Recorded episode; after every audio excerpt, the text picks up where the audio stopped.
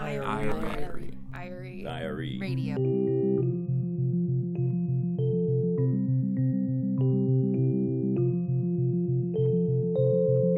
As a journalist, there are some aspects of the job that are consistently and universally frustrating. Things that are essential to the work, but can sometimes feel like torture. Managing deadlines, coping with outdated technology, things like that that are annoying for everybody and somehow never change. Filing Freedom of Information Act requests feels like one of those problems. Something you have to do, but dread because of how complicated it is to file and how long it takes to get a response back. It can feel like sending a letter into a black hole. But Jason Leopold at Vice News has figured out how to make FOIA work for him instead of the other way around. Leopold sends out several FOIA requests a week and has broken some major stories with his findings. I am the journalist who forced the release of Hillary Clinton's emails, uh, and many people are not happy about that, including the State Department, uh, which has blamed me for their massive backlog. Uh, some of my uh, other FOIA work, I uh, was able to get the um, Justice Department's white paper, which uh, essentially gave the CIA the authority to kill a U.S. citizen abroad. in that case, it's Anwar al Awlaki. Jason is so persistent that a government agency, annoyed by his frequent requests and appeals, once called him a FOIA terrorist, a term he now uses with pride. Just recently, he won IRE's FOI award for his reporting on CIA spying and torture. In March, Jason gave a talk at the CAR conference about the tricks he uses when filing records requests with different government agencies. On this episode, we're sharing some audio from that session. Jason will be sharing tips for writing effective requests that result in relatively speedy processing. I'm Aaron Pellish, and you're listening to the IRE Radio Podcast.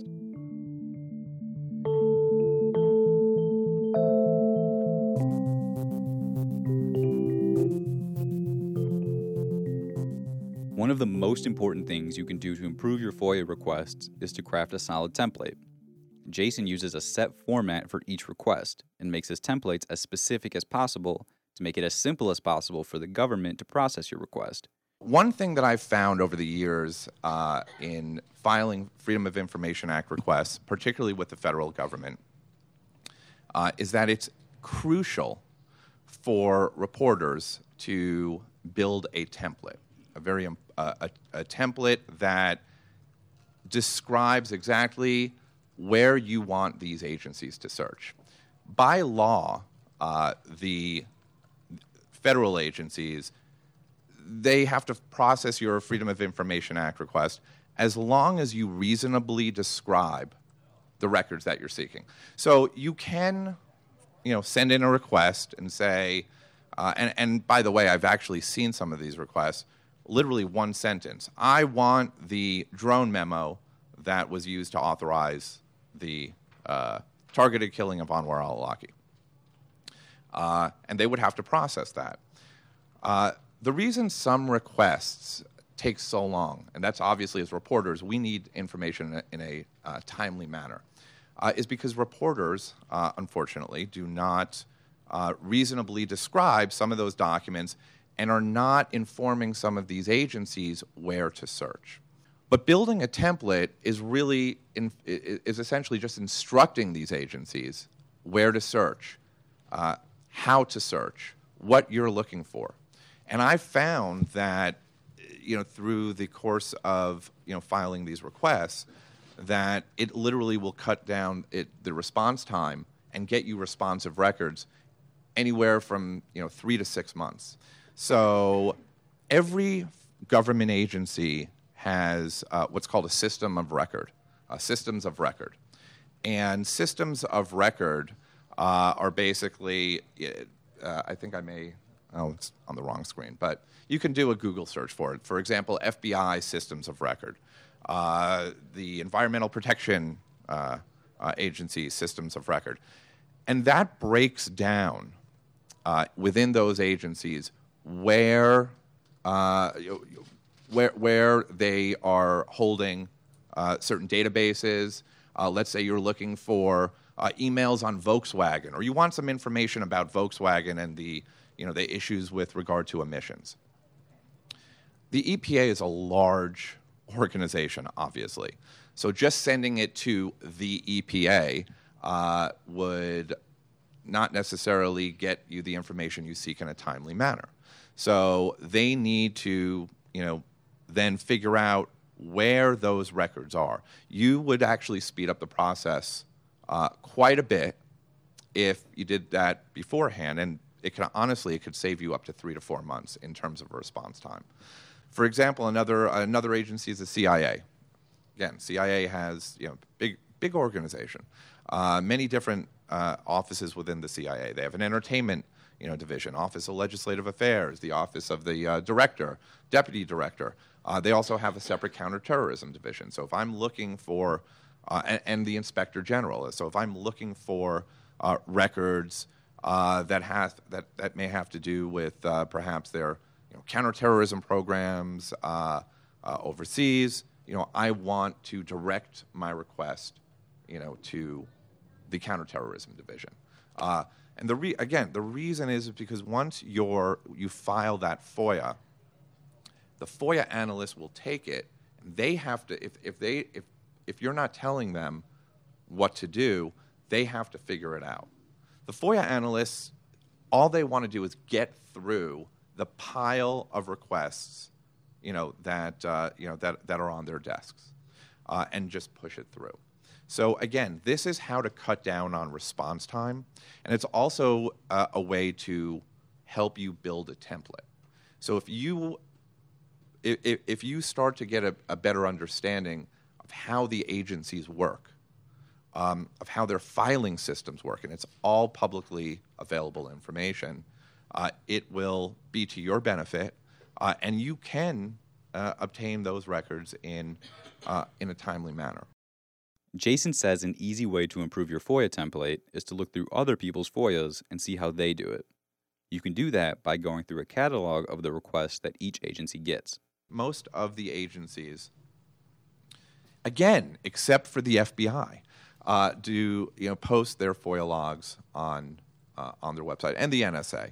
Uh, the NSA's FOIA logs are great because you get the FOIA logs and they're the FOIA logs are redacted. Uh, but and heavily redacted. But um, what's great about the FOIA logs is that you can actually see what other people are asking for. And believe it or not, uh, it's not reporters that make up uh, the majority of the FOIA requests uh, that these government agencies receive. It's corporations, it's you know, private individuals. Uh, so it's very interesting to see what uh, you know what other people are asking for. Obviously, if any of that you know was of interest, you can ask for the same exact records. You cite the case number. Um, since we're all reporters here, you know, I see what everyone else is doing. I see, you know, Jack Gillum at the Associated Press asked for something, and I'm like, oh, I want to get that too. Um, but there's an honor system where it's like, okay, I'm not going to do that.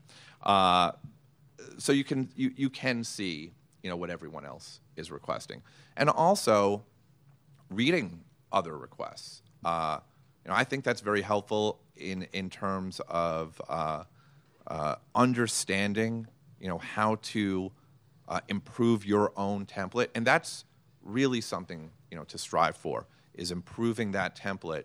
You know, you want to get to the point where you can cut down that. Uh, that, that time in which you get the documents and, and the responses uh, that you're getting from the agencies. And if you can get it down to where you know, within three months, perhaps you're getting something, three to six months, um, you know, that's, you know, that, that, that you're, you're doing well in that regard. The other key to getting records back quickly is to ask for expedited processing. Jason says every journalist should do this every time, no matter what, because it's worth trying to get your records as fast as possible. So you realize that the burden is upon the, you know, on the requester to prove that there is, uh, uh, you know, a need for you know the information to release to be released immediately. Uh, each office is different with regard to uh, expedited processing. The easiest uh, office to uh, be granted expedited processing is the Justice Department, even though they suck at FOIA uh, and responding to FOIA, but it is the easiest. In fact, uh, that that uh, document I mentioned earlier, which is the Justice Department's white paper. They granted me expedited processing for this, but they didn't give me that paper, you know, for two years. So so much for expedited processing. So it doesn't always, you know, work out the way you want it to. But I would always ask for expedited processing in your request. Try to figure out how you can make that case uh, for uh, uh, getting those documents quickly. Uh, what is the you know the pressing need? Uh, how would the public be harmed if this information were not out uh, immediately?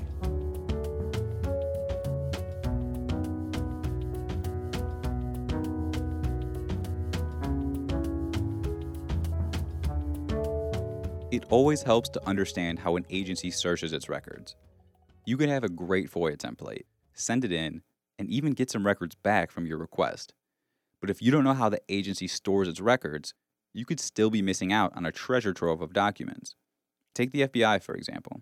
The, the FBI is the worst agency uh, in the government when it comes to responding to FOIA. Uh, and usually, what they'll say is, you know, we conducted a cross reference search and we did not find any responsive records. Uh, anyone who files a request with the FBI, in your request, you should always state. Um, uh, I'm sorry, the, the, FBI will respond by saying they, they searched their central record system. And the FBI has 100 million records. Uh, so, whenever you file a request with the FBI, you should always ask them to conduct a cross reference search. Uh, that's a separate filing system. And an ELSUR, E L S U R, electronic surveillance uh, database search. And oftentimes, uh, the FBI you know, will have documents in cross reference files.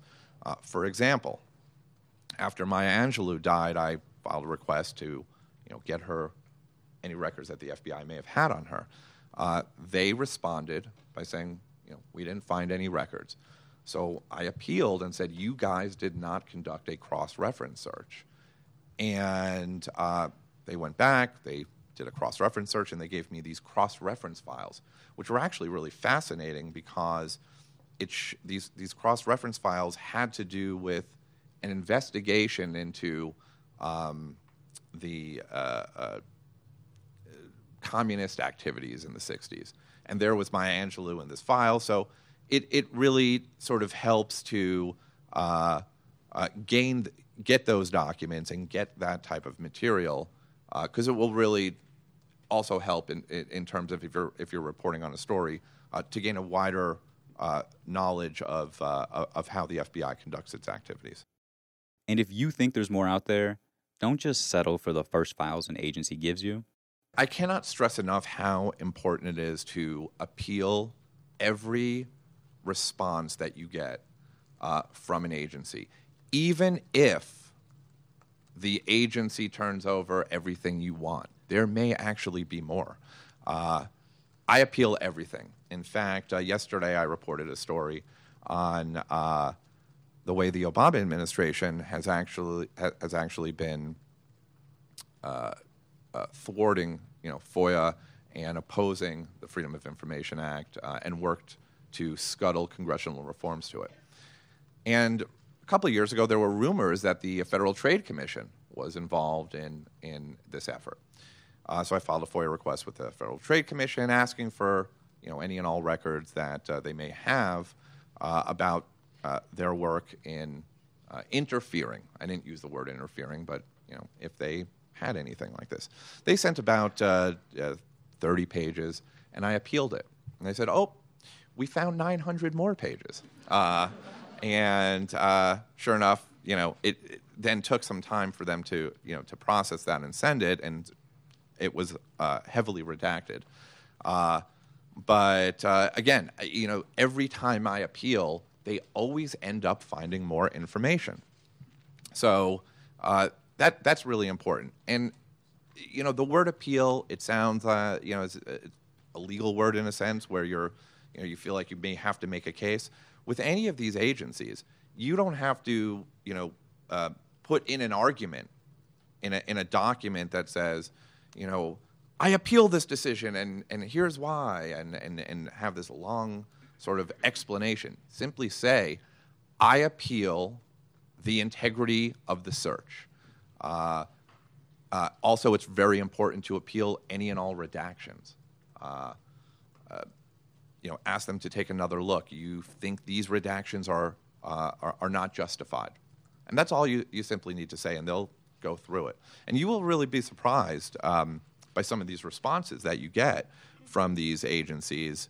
Uh, one, you know, they may call you on the phone and say, "Yeah, so, um, you know, uh, you're appealing this. Well, actually, what if, you know, can we work together on this? You know, uh, they'll they'll they'll suddenly want to kind of uh, uh, butter up to you in a, in, in a way." Uh, because it, it means more work for them. So they may be willing to actually disclose more information without going through that process. And that's, that's a, uh, a decision that would be up to you. Do you have a, a breaking news story?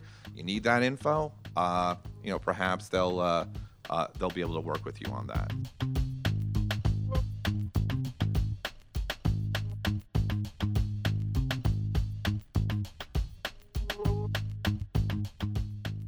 Jason does a couple of things to make sure every FOIA request he sends out is as useful to him as possible. One of his strategies is to FOIA his own FOIAs. I, I actually call this the meta FOIA, and it is filing a FOIA for the processing notes to see how those government agencies are handling my FOIA request, uh, which is amazing. So it also is a way for you uh, to really gain a good understanding, um, a great understanding about how the FOIA process itself works. So you send in a request to a government agency, and what happens? Uh, somebody's processing it, but you really don't know. You're sitting back, you're kind of waiting for a response.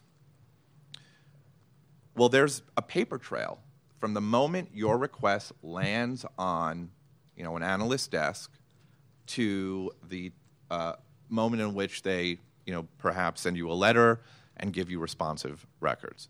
And in between all of that, they're discussing your request. They may be discussing it with John Brennan, the head of the CIA.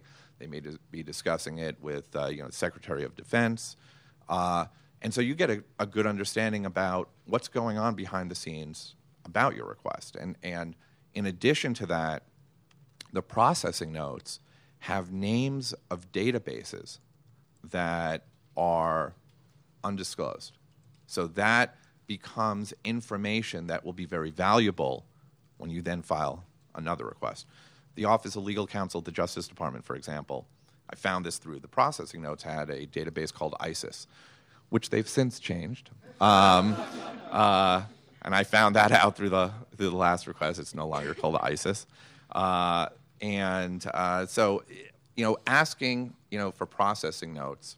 And again, you're simply filing a request you, once you receive a letter um, from a government agency that says, We've received your request, here is your case number, you could wait about three to four weeks and you know, file a request for the processing note citing the case number. What's really important for anyone who covers national security, uh, i think those processing notes are, are hugely valuable. Uh, and the reason is because not a single government agency is willing to give up any records that have anything to do with uh, national security, uh, anything with regard to you know, the military. Uh, so there are discussions that reach very high levels within the you know within the administration, within the executive branch, uh, about uh, about your request and decisions that are you know that that they're trying to decide. Well, what should we do with this? Should we give them the records? How should we give them a GLOMAR? You, got, you know what a GLOMAR is, right? It cannot confirm or deny, uh, named after the Glomar destroyer um, in the 70s. But uh, you know, you get to sort of be a fly in the wall in a sense where you can really understand uh, what these um, you know what what these agencies uh, are discussing. His other trick is to send out a steady stream of FOIAs over a long period of time. This way, you're not just waiting on one or two requests that, given the current backlog, could take months or years to get. One thing that I try to do uh, is I try to build a pipeline uh, of of uh, of getting requests out there. So I may see you know a news story. Uh, say it's in the Washington Post. Say it's uh, in in uh, you know the Associated Press is reporting a document or a memo, and uh, you know perhaps there's you know anonymous source that's you know that that's talking about it.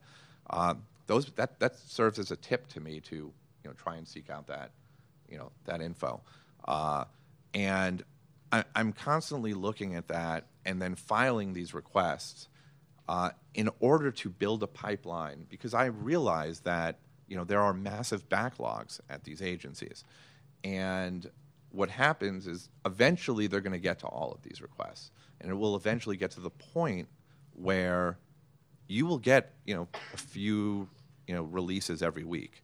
Uh, it may be old news. Uh, perhaps it may not you know uh, be worth it to you anymore. I always try to find a way to use that info uh, that it would be relevant. I, I, think that's obviously you know up to the reporter to do that. Um, but even waiting, you know, number of number of years. Uh, sadly, I can't believe that like a number of years. Um, but it does take that long to you know to get uh, to get records. But if you build up a pipeline, you're going to get you know releases on a regular basis. So obviously, you know, perhaps keep in mind uh, what would be, you know, I'm not sure if evergreen is the right word, but what would still be relevant. Obviously, issues related to surveillance. Uh, uh, anything national security related, I think, would be, you know, if, if, you filed a request four or five years ago and you're getting it now, um, is insane to begin with. But if you are, it's still relevant. If a federal agency does deny your request, there are some ways to push back that don't immediately involve filing a lawsuit. There's actually an office with the, within the government called the Office of Government Information Services, OGIS, OGIS uh, and they, there's an effort right now to to weaken them and, and to keep this office sort of uh, by the Justice Department uh, to, to um, not empower them where they would be able to work on behalf of, of requesters in, in such a way that it would be to the benefit of requesters when, uh, when they need mediation. But this is an office that provides mediation services uh, in lieu of a lawsuit. Uh, and I, I, I, have to tell you that it's not used often uh, as often as it should be. It does not cost anything.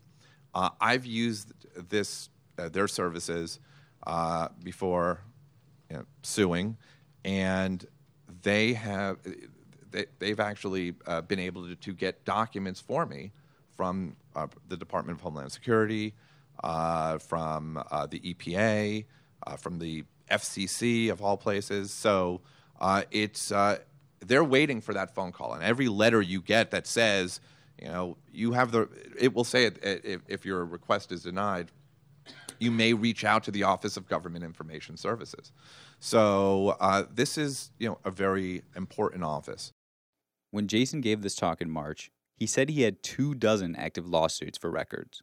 That might sound pretty daunting, not to mention expensive. But Jason said suing the government is much less intimidating than it sounds. There is a, a sort of a myth that it's going to cost hundreds of thousands of dollars uh, to file a lawsuit for the records that you need. Uh, and as somebody who currently has, you know, about two dozen, I can tell you that's just not the case. Uh, if you are looking for a highly classified document uh, as I indicated, the Office of Legal Counsel's opinion on uh, targeted killing. Yes, be prepared for a fight, and that's going to take many years. But if there are certain FBI files on, uh, uh, let's say, shootings, and they're for some reason they're not giving up the information.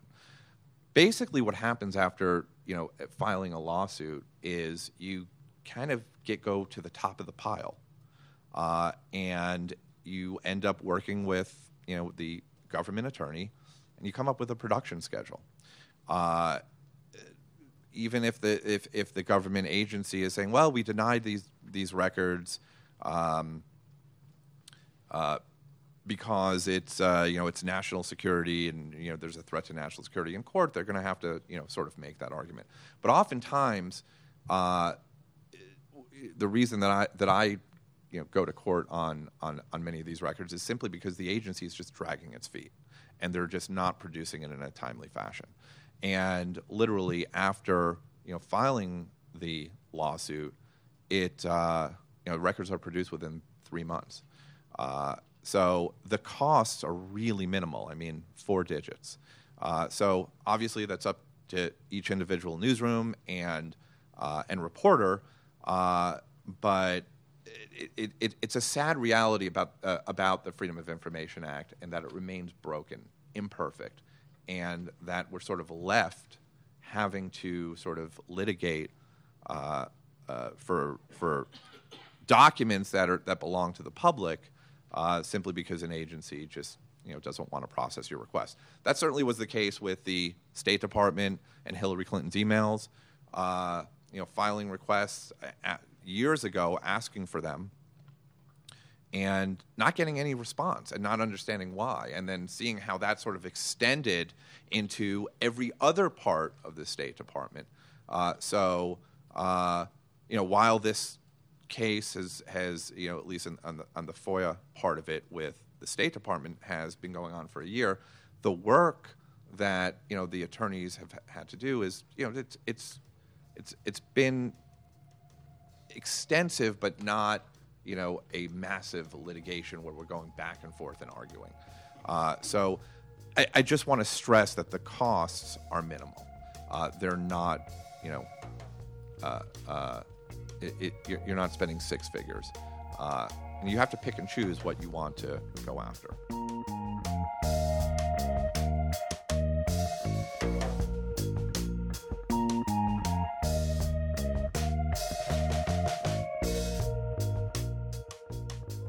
Thanks for listening. We'll have a link to the full length version of Jason Leopold's FOIA session in the show notes.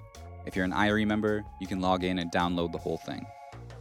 On our next episode, Amy Julia Harris from Reveal will talk about her investigation into unregulated religious daycares. Churches were extremely extremely powerful in a lot of these places and no one wanted to be perceived as being anti anti church or anti religion. So um, there was some finessing and talking to them about, you know, how the story was going to be framed and you know, we were looking at sort of a government regulation thing rather than, you know, attacking churches at large.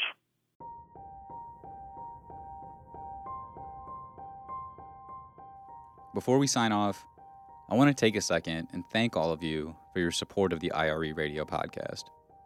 This is my last episode at IRE. In a couple of weeks, I'll be graduating and moving on to greener pastures. But since I started working for IRE last summer, I've grown so much as a journalist this was an incredibly formative year for me, and I feel genuinely lucky to have worked here. So I want to thank everyone at IRE who has made my time here so special. I also want to thank all the journalists who have taken the time to speak with us. Each of their stories was fascinating and moving, and I hope we were able to do them justice. And if you're still listening, I want to thank you, yes, you, for supporting this show. We put a lot of work into this podcast because we care about helping journalists and telling their stories and we're thankful that you continue to listen. Don't forget to subscribe on iTunes or Stitcher to stay up to date with all the latest episodes, and head on over to ire.org slash podcast to browse our archives. Sarah Hutchins is our editor. She taught me everything I know about investigative journalism and making podcasts, and she's by far the best editor I've ever had, and I'm going to miss working with her very much. That's it for this episode. From Columbia, Missouri, I'm Aaron Pellish.